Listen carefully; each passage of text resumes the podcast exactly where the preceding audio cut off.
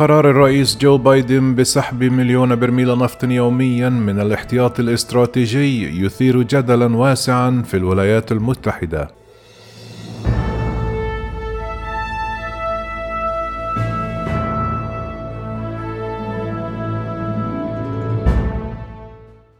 أثار قرار الرئيس الأمريكي جو بايدن سحب 1,000,000 برميل نفط يوميا من الاحتياط الاستراتيجي لمدة 6 أشهر جدلا واسعا، إلا أن محللين أرجعوه إلى 3 أسباب، بينها الحفاظ على شعبيته وزيادة الضغوط على روسيا. اتهم جو بايدن شركات النفط في بلاده بالاستمتاع بتحقيق أرباح قياسية بينما يدفع الأمريكيون أسعارا مرتفعة للبنزين، وقال إنه يتعين على الشركات استخدام الأموال لإنتاج المزيد من النفط أو إعادة تشغيل الآبار المعطلة بدلا من الدفع للمستثمرين. كما أضاف الرئيس الأمريكي هذا الوقت ليس مناسبا لتحقيق أرباحا قياسية، لقد حان الوقت لإعلاء مصلحة بلدكم، لافتا إلى أنه وجه بسحب 1,000,000 برميل يوميا من الاحتياط الاستراتيجي النفطي لمدة 6 أشهر. قفزت تكلفة النفط في الأسابيع الأخيرة، إذ وصل خام برنت إلى $139 للبرميل بعد الحرب الروسية في أوكرانيا والعقوبات التي فرضتها الولايات المتحدة وحلفائها على موسكو. ورغم تراجع أسعار الطاقة منذ ذلك الحين، لكن أسعار خام برنت لا تزال أعلى بنسبة 70% تقريبا مما كانت عليه قبل عام. وبعد تصريحات جو بايدن الخميس حول السحب من الاحتياطات الاستراتيجية، تداعى النفط بالهبوط $5.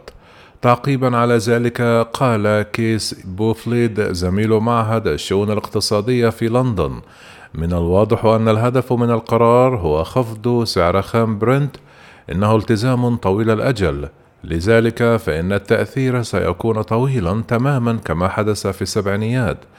كما أضاف أنه سيتم التركيز على الزيت الصخري الأمريكي، غير أن المشكلة الرئيسية المتعلقة به هو أنه يستغرق الأمر عاما على الأقل لرفع الإنتاج بشكل كبير، ولا يبدأ عمال الحفر في جني الأرباح حتى يشهدوا عائدا قدره $50 للبرميل.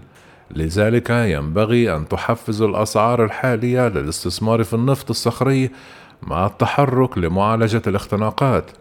كما أشار إلى أن الارتفاع الحاد في أسعار النفط سيكون بمثابة محفز لاستخدام أكثر كفاءة للهيدروكربونات. هذه المرة سنشهد تحولا أكبر إلى الدفع الكهربائي.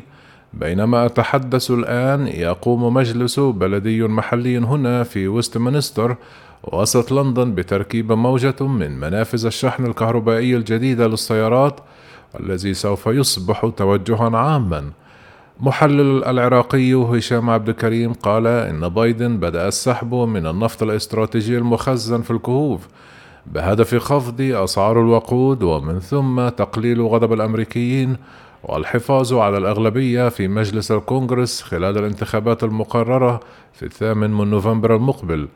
كما أشار إلى أن شعبية بايدن تدنت خلال الآونة الأخيرة بنسبة عالية، وما يعزز هذه المخاوف لدى الديمقراطيين فوز المرشحين الجمهوريين في انتخابات 2021 في ولاية نيوجيرسي وفرجينيا ونيويورك.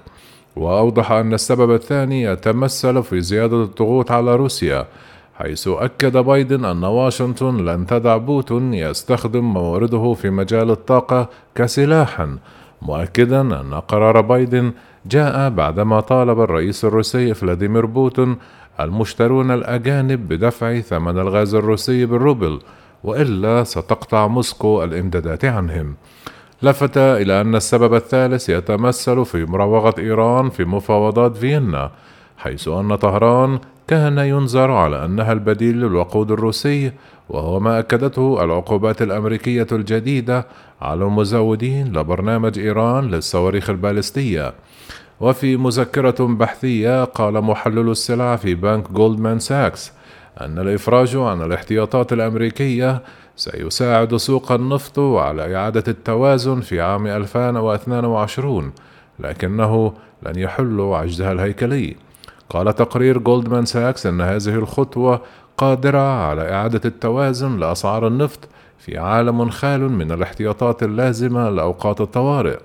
ووفقا لصحيفة فاينانشال تايمز الأمريكية، فإن السحب الجديد هو الأكبر الذي تم الإعلان عنه على الإطلاق، وسيستمر لمدة 6 أشهر، مما يؤدي إلى استنزاف ما يقرب من ثلث الاحتياطي البترولي الاستراتيجي للولايات المتحدة، وسيؤدي التراجع إلى رفع الاحتياطي إلى أدنى مستوى له منذ عام 1984.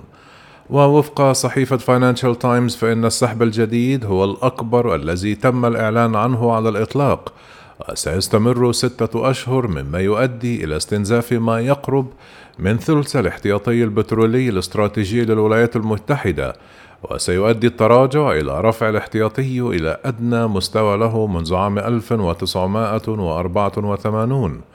يذكر أن احتياطيات النفط الاستراتيجية هي مخزون ضخم من النفط يستخدم في حالات الطوارئ، ويتم الاحتفاظ به في حاويات ضخمة تحت الأرض بولايتي تكساس ولويزيانا.